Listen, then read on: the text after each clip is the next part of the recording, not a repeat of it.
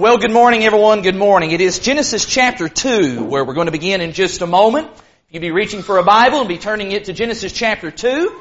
I think you'll find that most beneficial during this part of our worship. Genesis, the second chapter, will be our launching point, and we'll be in a number of different places in the scripture for these next few minutes.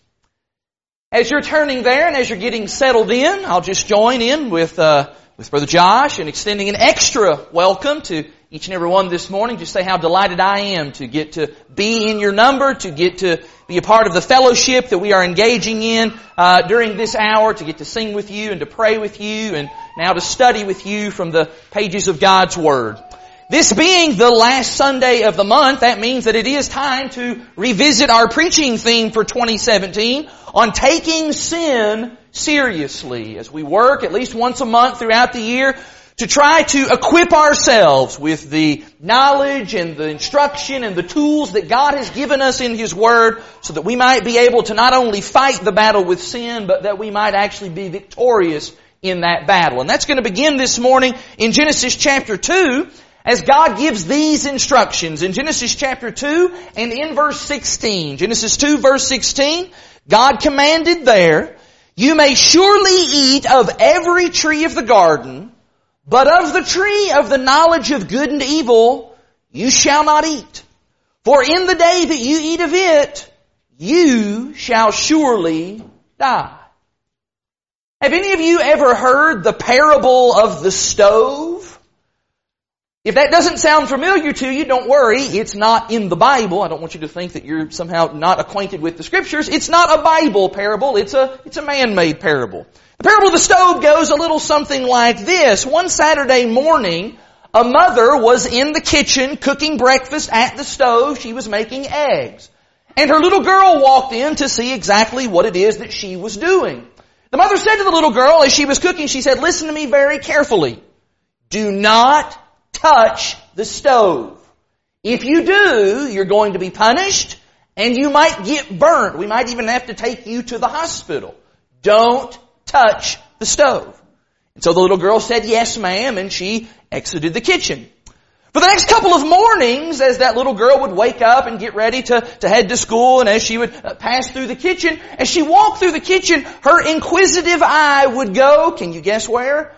It would go directly to that stove. She looked at it intently, focused on it, but she didn't touch it those first couple of days. On the third morning though, she walked into the kitchen and her curiosity had gotten the best of her. And so after looking around, checking to see if the coast was clear, making sure mama wasn't anywhere to be found, she tiptoed up to the stove top and then with just the very tip of her one finger, she lightly touched one of the burners and nothing happened. Because the stove wasn't on. She didn't get caught. She didn't get burned. She didn't get punished. None of those bad things happened. And so the next day she walked into the kitchen and she looked to the left and she looked to the right. The coast was clear and so she then stuck two fingers onto the stove top. And once again, nothing happened.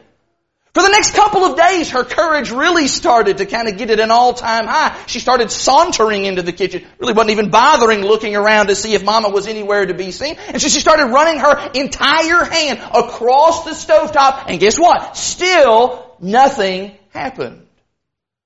But then Saturday morning rolled around again. And she walked into the kitchen where her mother had been, but her mother had just stepped out to go and retrieve something from the pantry. And she came up to that stovetop that she had seen and she had touched without any problems whatsoever for the last several days. And not thinking at all about any possible repercussions, she laid her hand on top and, and her little world as she knew it came crashing down around her. It was Saturday. Mama was cooking eggs that morning. And so the little girl, she screamed in pain. My hand, my hand. She fell down on the floor, writhing in pain. Mama came in, she knew exactly what had happened. She picked the little girl up, put her in the car, took her to the doctor, ended up having to get treated for first degree burns. And to make matters worse, when she got home, just as Mama had promised, she was sent to her room and she was punished. Why? Because she didn't do what Mama had said. Now, what is the moral of that little parable? Well, the obvious moral to me is You better listen to your mama. Mama is always right. You better do what mama says. But you know, I think if we kind of dig a little bit deeper, there's maybe some even deeper morals to that story. In fact, the skeleton of that little story should have sounded somewhat familiar to you. Because I think that in some ways is really just a modern retelling of the story that's recorded for us here in Genesis chapter 2 and in Genesis chapter 3. Because just like the mom in our parable, God, the Father, had given some rules. And God was abundantly clear about those rules. We just read them in Genesis chapter 2 verses 16 and 17. Don't eat that fruit. If you do, you will surely die. Now what I would like to think is I would like to think that Adam and his wife Eve, I'd like to think that they took that rule, they took that warning seriously, at least for a little while, maybe a few hours, maybe even a few days. But I'm going to wonder if somewhere in between the seam of chapter 2 and chapter 3, that maybe Eve got, maybe she got just a little bit curious. God talking about that tree. Boy, must be something about that tree. She maybe started eyeing that tree a little more and a little more. Maybe got a little bit more comfortable every day as she passed by the tree. In fact, I am certain that she at least got comfortable enough to have some conversations about that tree. Because the very next thing that happens in Genesis chapter 3 is she's having a conversation about the tree. She's talking to a snake about that tree. Read with me in Genesis chapter 3, verse 1. Now the serpent was more crafty than any other beast of the field that the Lord God had made. He said to the woman, did God actually say, you shall not eat of any tree in the garden? And the woman said to the serpent, well, we may eat of the fruit of the trees in the garden, but God said you shall not eat of the fruit of the tree that is in the midst of the garden, neither should you touch it lest you die. But the serpent said to the woman, you will not surely die. For God knows that when you eat of it, that your eyes will be opened, and that you'll be like God, knowing good and evil. And so, when the woman saw that the tree was good for food, and that it was a delight to the eyes, and that the tree was to be desired to make one wise, she took of its fruit and ate. And she also gave some to her husband who was with her, and he ate. She knew the rule. She knew what God had said about that. Yet she approached the tree anyway. I'm going to guess very, very cautiously. I kind of picture it in my mind, kind of almost tiptoeing up to that tree, just like the little girl tiptoeing up to the stove. And as she reached out, she re- put that hand up there. She reached out and she touched the fruit and nothing happened. In fact, she clutched the fruit in her hand, plucked it from the tree, and once again, nothing happened. She then took of it and even ate a bite for herself. I'm going to guess maybe it was a kind of a small bite, a very tender and delicate, very a timid kind of bite, but still, nothing happened. Then she offered it to her husband. And when he ate, their world as they knew it came crashing down around them. You know what verse 7 says. Then the eyes of both of them were open and the consequences of their action became clear. Everything that God had promised would happen, happened to them. Now, what is it? Those two stories. We've got this made up story, this parable of the girl in the stove. And we've got this real story, this real account of Adam and Eve in the garden here. What is the similarity between those two stories? Well, I think there's several similarities, but I believe this is the one I want to focus on this morning. I believe that both of those stories well illustrate the damaging power of what I'm going to call today the first concession. Do you understand what I mean by that? That little girl in the parable, she did not bring all of that pain and all of that heartache on herself the day that she laid her hand on that hot stovetop. No, her pain and her troubles began days prior. Her trouble started the moment that she could not take her eye off of that stove and she then put that one little finger on top of it exactly as her mother had told her not to do. That first concession led to a whole string, a whole series of additional concessions that eventually led to the consequence that her mom said was going to happen. In the very same way, I believe that that's what happened with Eve. Eve brought that pain on her and her husband and her family long before she and Adam ever ate that bite of the fruit. That trouble started, I believe, whenever she started making the first concession. The concession to, to kind of stand near to the tree. To talk and engage in conversation about the tree. To look longingly at the tree. To start reaching up and touching the tree. To pluck the fruit from the tree. All of which in her mind probably seemed rather inconsequential, but that first concession, whatever it was, it then opened up the door for her and her husband's demise. And the truth of the matter is, you don't need made up parables. You don't even need to go all the way back to the beginning of time to know about the snowball effect that that first concession can have in our lives and in the lives of the people that are around us. For example, here's maybe a teenager who is steeped in the consequences of sexual immorality. Here's maybe a young lady. She has destroyed her self-worth because she's engaged in fornication. She has brought pain and shame upon herself and her family. She maybe now has an unwanted pregnancy. Maybe she has a very unwanted sexually transmitted disease. Maybe all of her future plans for, for college and her career, all of that has been derailed. Let me ask you, when did all of that trouble start? Was it that fateful night when she was in the wrong place with the wrong guy doing the wrong things? No. No, I believe the trouble started days, weeks, maybe even months before whenever she made that first concession, that first decision to go out on a date with that wrong guy. Or you know, maybe here's a man who is steeped in the consequences of substance abuse.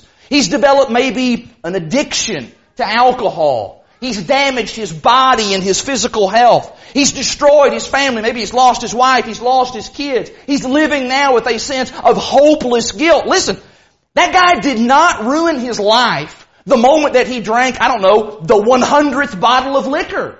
No, his problem began the moment he took that first sip of beer when he was hanging out with his buddies. The power of that first step. And what I'm saying to you this morning is that if you don't want to go that full distance with sin and all of the painful consequences that come with it, then what I'm saying today is I am saying don't take that first step. Do not ever make that first concession. You see, what we're talking about this morning is we're talking about taking control of our choices so that we can actually stop trouble before it ever even starts. Wouldn't that be wonderful? Wouldn't that be taking sin seriously? I take sin so seriously that I want to nip it in the bud before it ever even gets going. That we are able to take measures in our lives that will short circuit the process of the devil's work, of the devil's temptations. We can actually disrupt that process. And in so doing, we can prevent the damaging effects that sin brings into our lives. This morning, I want to set before you three simple truths that I believe if we will ingrain deeply into our hearts and into our minds, they will empower us to avoid ever making that first concession. And that all begins with understanding this first idea, and that is that small things lead to big things. You know, how many examples in scripture do we need in order to illustrate this point? There's lots in scripture. We could go to the beginning and talk about, we could talk about Cain. With Cain, what started as anger and jealousy, some feelings that we might consider a relatively small thing, was not controlled. Instead, it was harbored and it was festered and it boiled and it ended up boiling over to becoming resentment and hatred and even murder. Small things became big things. Or what about David? We just studied about David during VBS a couple of months ago. David made the mistake of simply looking too long at a woman who was bathing while he was standing on the rooftop. He just looked at something he shouldn't have been looking at for just a few seconds too long. And what did that lead to? It led to a chain of events that included adultery, deception, and even murder as well. What about when we come to the New Testament? What about a person like Judas? Judas was, well, he was just pilfering a little bit in the money bag. You know, taking a little bit of money out of that money bag. He probably, probably shouldn't have been doing that. That wasn't good. That was showing some signs of, of some greed and some covetousness there. But yet that small thing to some, it ended up leading to a big thing where he was actually selling out, betraying Jesus for 30 pieces of silver. We can do this all morning long, but what all of those examples illustrate is that every little thought you think, every little image that you view, every little word that you say is a step in some direction. And if it is indeed the wrong direction, then it's not going to take long before that little thing becomes a big problem. Look with me in the Sermon on the Mount. Look at Matthew chapter 5, please.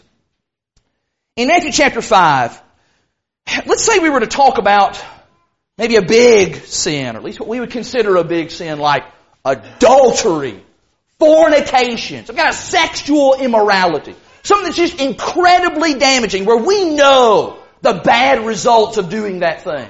Hopefully all of us would say about that, we'd say, well, I I don't want to do that. I don't want to get caught up in that. I don't want to get swept up in that. I, I don't want anyone that I know and love to be involved in that. Okay, if you don't want to go there, then we're probably going to need to start right here. And what is it that right here is? Well, Jesus tells us in Matthew 5, look in verse 27. In Matthew 5 verse 27, Jesus said, You have heard that it was said, You shall not commit adultery. Verse 28, But I say to you, that everyone who looks at a woman with lustful intent has already committed adultery with her in his heart. You know what Jesus is saying here? If you don't want to commit adultery, then Jesus says, don't be thinking in terms of adultery. Don't ever make that first concession in your heart and in your mind. As one fellow that I know put it, he said adultery doesn't start in the bed. Adultery starts in the head. And that is exactly right. If we would work to control some of those internal things that are going on, those internal thoughts, those internal feelings, then what we can do is we can cut sin off at the knee. Let me show you that again. Look in chapter 6 of Matthew. In Matthew chapter 6, you know, one of the great sins in our day and time is the sin of materialism. That is where people are putting things and stuff and, and items and activities, they're putting those things before God. And it becomes this, this lifestyle that just kind of engrosses someone. People struggle to even break free of materialism when they get sucked into that. Well, well, what can be done about that? Is there anything that can be done? Well, Jesus tells us what can be done. Look at Matthew 6, beginning in verse 19. Jesus says there, Matthew 6, verse 19, Do not lay up for yourselves treasures on earth, where moth and rust destroy and where thieves break in and steal. But lay up for yourselves treasures in heaven, where neither moth nor rust destroys and where thieves do not break in and steal. For where your treasure is, there will your heart be also. Look at verse 22 now. The eye is the lamp of the body. So if your eye is healthy, your whole body will be full of light. But if your eye is bad, your whole body will be full of darkness. If then the light in you is darkness, how great is that darkness? If you don't want to be a materialistic person, somebody who's always focused on things, things of the physical realm, then what Jesus says is He says, you need to watch your peepers. You need to pay attention to what you look at. Because if you are constantly feasting your eyes on material things, all these things that you see, all these things around us that they're so shiny and they look so nice and I want those things, it's only a matter of time that the things that you see then lead to something much deeper and much greater. They do breed materialism. He says, get control of the things that you allow your eyes to see. Know, I want to suggest to you this morning that it is considerably easier to work on some of those small choices that we make internally and in some cases we make privately than it is to work later on on some big gigantic problem that we have allowed to grow externally and not only consume us but maybe even other people around us. Look in James, the first chapter, please. In James chapter 1, this is a passage that we've leaned upon uh, at least a couple of different times in this series this year, and with good reason. Because in James, the first chapter, James really kind of diagrams for us this process of sin. How does all of this come about? Well, James tells us. In James chapter 1, read with me beginning in verse 13. In James 1 verse 13, let no one say when he is tempted, oh, I'm being tempted by God. No. For God cannot be tempted with evil, and he himself tempts no one. Verse 14. But each person is tempted when he is lured and enticed by his own desire. Then desire, when it has conceived, gives birth to sin, and sin, when it is fully grown, brings forth death. Sin always starts with seemingly insignificant steps like feelings or thoughts or looks. All of that is the genesis before it then actually grows and breeds actions. And then as James points out, the consequences of those actions. And in one sense, I read that passage and it's, it's kind of frightening to think about that, how this leads to this, leads to this, leads to this. That is kind of a scary thing. But I'll tell you, I've tried to look at James chapter 1 with a different set of eyes. I actually think there's some good news in that passage.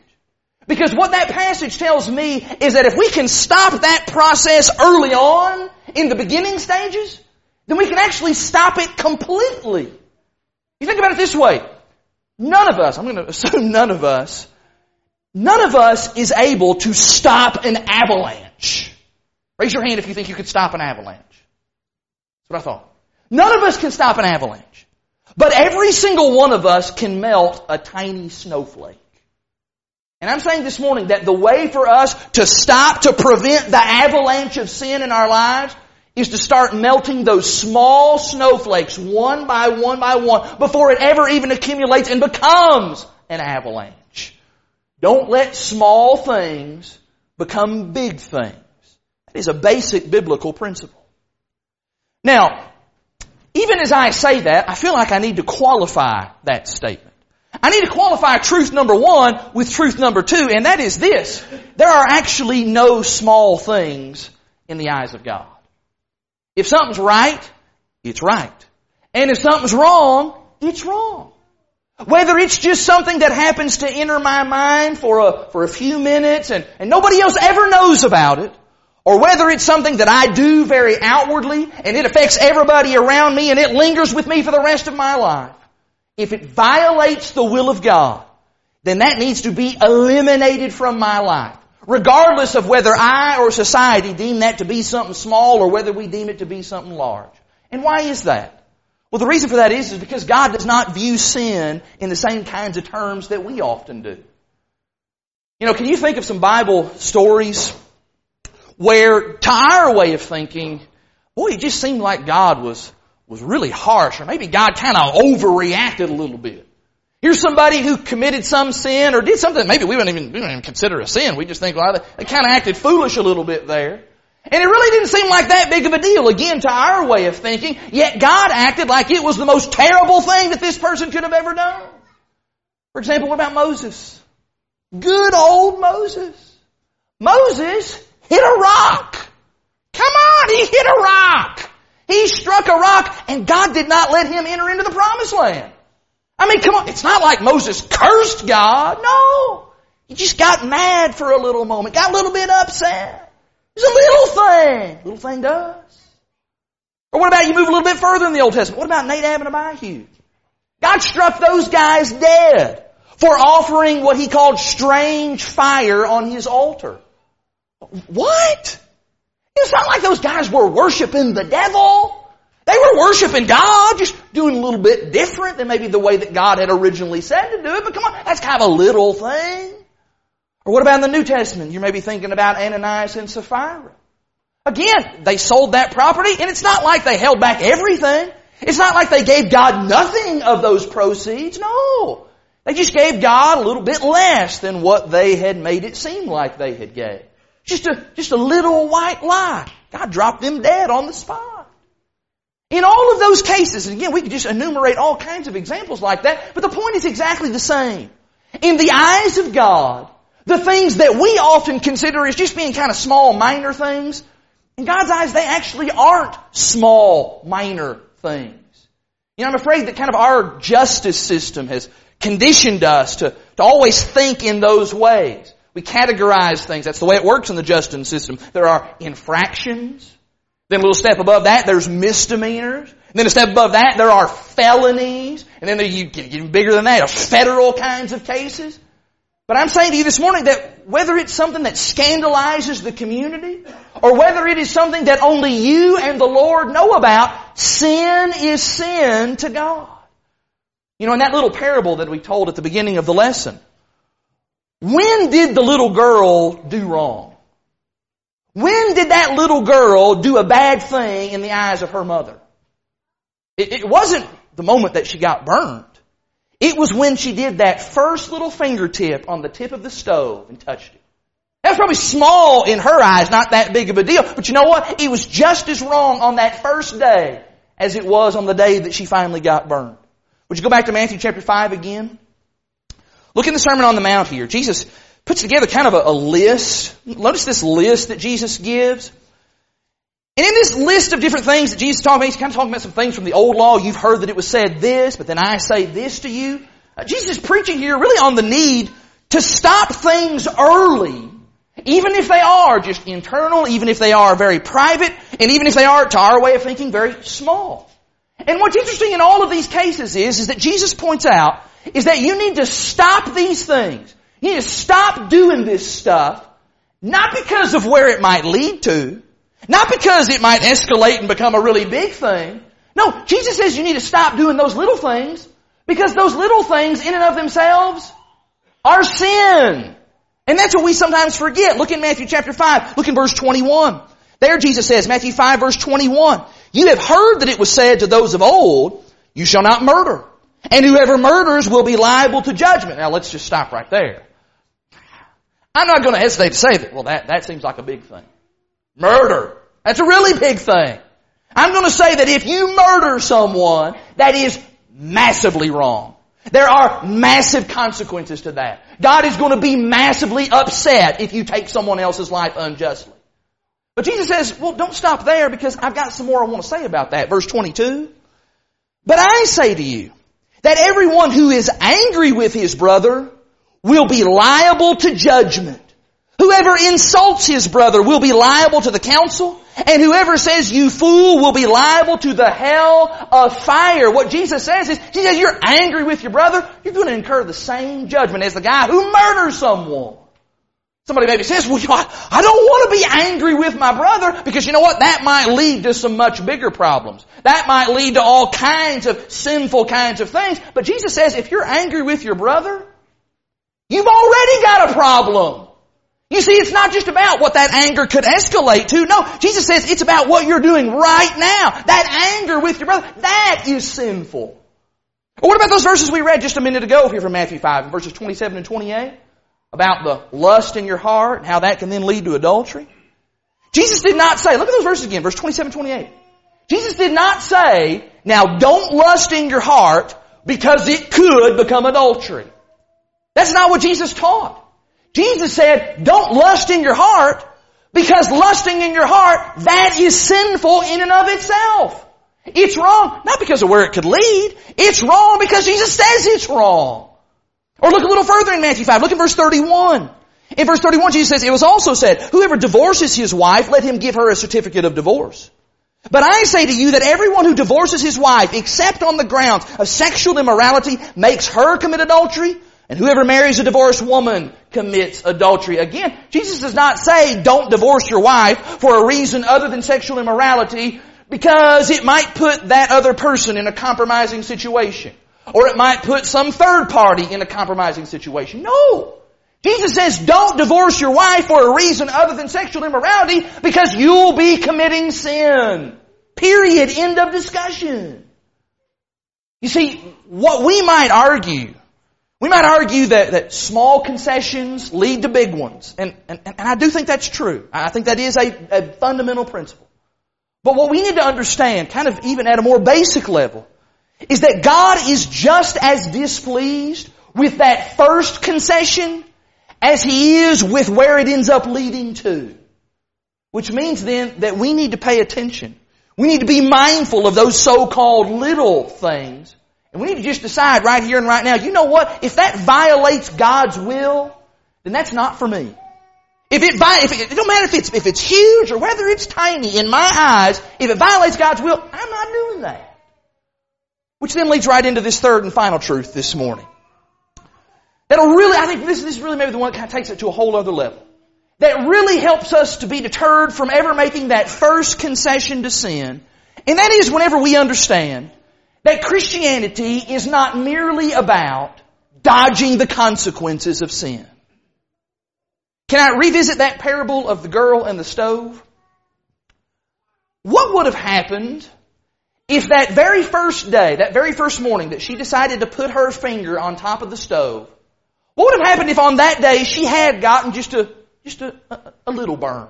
Just a, whoo, just a little sting there, touching the stuff, just a little, whoo, just a, send a little, little shiver down her spine. What would have happened? I tell you what I think would have happened.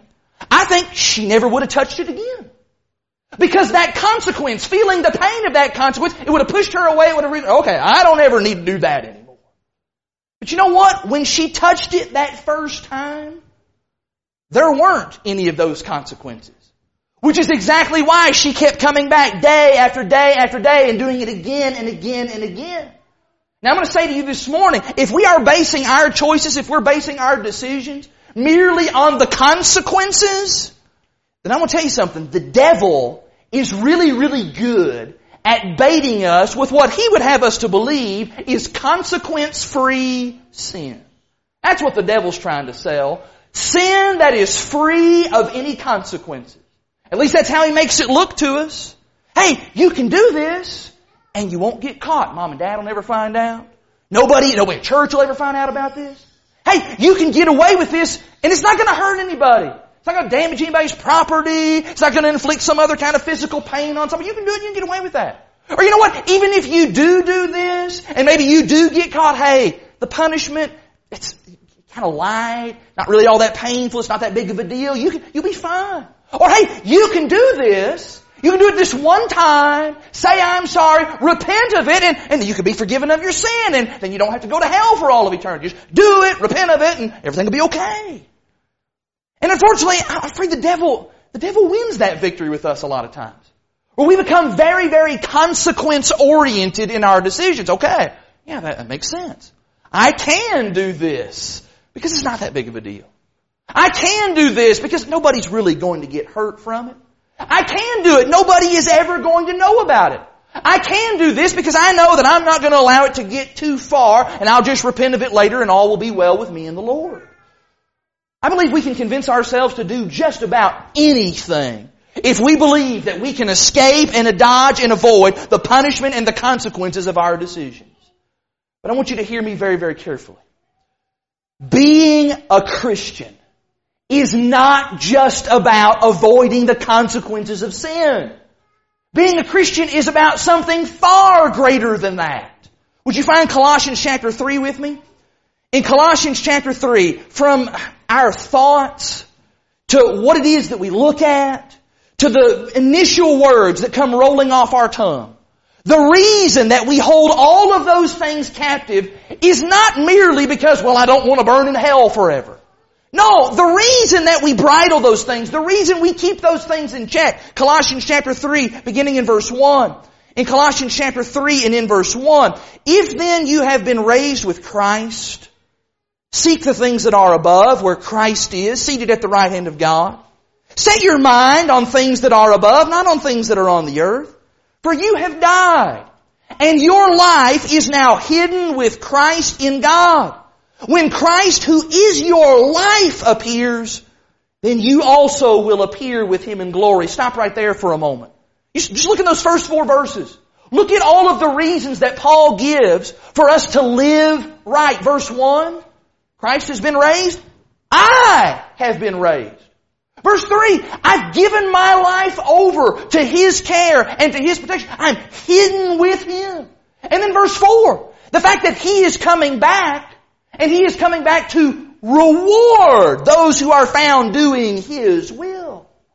Those are motivations. Those are wonderful motivations to live and do what's right. Those are wonderful motivations to stay away from sin and the awful things that come with it. Therefore then, verse 5, therefore put to death what is earthly in you. Sexual immorality, impurity, passion, evil desire, and covetousness, which is idolatry. Let me ask you, why would a Christian make the decision to put those things away? Why would a child of God say, that stuff? Yeah, not gonna do that. Why would a Christian do that? Would you want to put those things away so that you don't incur the wrath of God? Well, certainly. That's actually in the very next verse, verse 6. But did you notice that's not how Paul begins this section? All of the verses that were prior to the therefore, Paul says, that's the reason that we put these things away. The reason that we stay away from sin, the reason that we put these works of the flesh away from us is because we've been made alive in Christ. He has saved me. He died for me. He has given me new life. He has made me a new creation. And that's what I need to see. That's my motivation. That's why I'm going to resist temptation. That's why I'm going to live the Christian life. And I'll tell you, as a wonderful byproduct of that, I am able to avoid the consequences of my sin. But my primary motivation for serving the Lord is my love and my appreciation for who He is and for what He's done. If I go back to that story of the girl in the stove, why should that little girl have never reached up and touched that stove? I'll tell you why she shouldn't have done that. Because her mother told her not to, and her mother is her mother. Her mother brought her into the world. Her mother takes care of her. Her mother knows what's best for her. Her mother loves her. Her mother protects her. Her mother has authority over her. And her mother simply told her, don't do that. And that alone should have been more than enough reason for her to do the right thing. And the same goes for you and I. I want to do what the Lord says because He is right and obeying Him is always right. He knows what's best for me. He loves me. He has authority over me. And when I do what He says, it's going to help me to become more like Him. Are you still there in Colossians 3? Drop down to verse 8. In verse 8, in that very same context, Paul says there, but now put away, put all these things away. Anger, wrath, malice, slander, obscene talk from your mouth. Don't lie to one another. Why do you want to put all that stuff away? Paul goes on, verse 9. Seeing then Seeing that you have put off the old self with its practices and have put on the new self which is being renewed in knowledge after the image of its creator. That's what Christianity is all about. It is about being conformed to His image. Being like Him in every possible respect so as to bring honor and to bring glory to His name. In fact, that's really all encapsulated well in verse 17. Whatever you do, whatever it is, in word or in deed, do everything in the name of the Lord Jesus, giving thanks to God the Father through Him. Paul teaches here that I am to honor my King with all of my choices, all of those thoughts, all of those looks, all of those touches. I want to do that in every way and in every day. That that is the very essence of Christian living. And do you see then how that serves really as a powerful deterrent to ever making that first concession for sin? Because that first look at things that I shouldn't be looking at, that first thought about things that I don't need to be thinking about, that first touch of the stovetop, that would be disrespectful to my king. That would be a total disregard for his will for my life. And I can't do that. I don't want to do that. I'll say once again here, there is a place for us to consider the outcome and the repercussions and the consequences for our actions. That can be helpful. But I want to tell you, we can trick ourselves. The devil will trick us. That whenever those consequences for our actions, whenever the consequences are not immediately apparent, oh look, you know, the sky's not falling. The world's not coming to an end because I touched the stovetop. As a result, we can trick ourselves into believing that we can make one concession after another concession after another concession after another concession until finally, maybe at the moment we least expect it, we finally do get burned. What's the cure for that? The cure for that is we gotta stop reasoning from consequences and instead we need to reason from convictions. I have convictions that Jesus Christ is King. I have convictions that His will for my life is best. I'm gonna live according to His will. Now, with all of that said, let me close this morning with this. I hope we have certainly seen this morning that just one small step in the wrong direction can create an outcome that will cost us dearly, not just in this life, but even in the life that is to come. And hopefully these three truths, these three principles will be a help to us as we go day by day and we don't ever make that first step. But I want us to think about this as we extend the invitation of the Lord. The inverse of what I just said is also true. Just as it takes just one small step in the wrong direction to lead to destruction and all kinds of pain, all it takes is just one small step in the right direction. Just one small step toward God that can be the genesis, the beginning, the start of something that will end up growing and reaping a bountiful harvest of blessing. A blessing that will end up making our lives better, not just in the here and now, but blessings that will make our lives much better in eternity. And so we extend the invitation of Jesus the Christ with that in mind. It is an invitation to take, to take an important step. To step and turn away from sin. The Bible word for that is repentance. To put Jesus Christ on in baptism for the forgiveness of each and every sin so that you can then rise out of that water, something new. You can leave here today as something new. You can walk in newness of life as a son or as a daughter of the King. Can we help someone this morning to become a Christian? Brother or sister, it may be that you know all too well about those damaging effects of making the first concession. Maybe you have made the first concession, or maybe a second or a third, or maybe even more. And as a result, you've dropped your guard and sin has re-entered your life. Maybe it's just making a total mess of things. Making a mess of things in your walk with the Lord. It's making a mess of things in your family. It's making a mess of your, your influence with the world that is around you. Can we pray with you this morning? Can we encourage you this morning? Can we help you to live in a better way to serve the King? We're singing this song right now to encourage anyone who is in need of the cleansing blood of Jesus Christ that is able to take away our sins. If we can help you to access that amazing blood by your obedience, then would you make your way down front and make your wishes known? Do it right now while we stand and while we sing.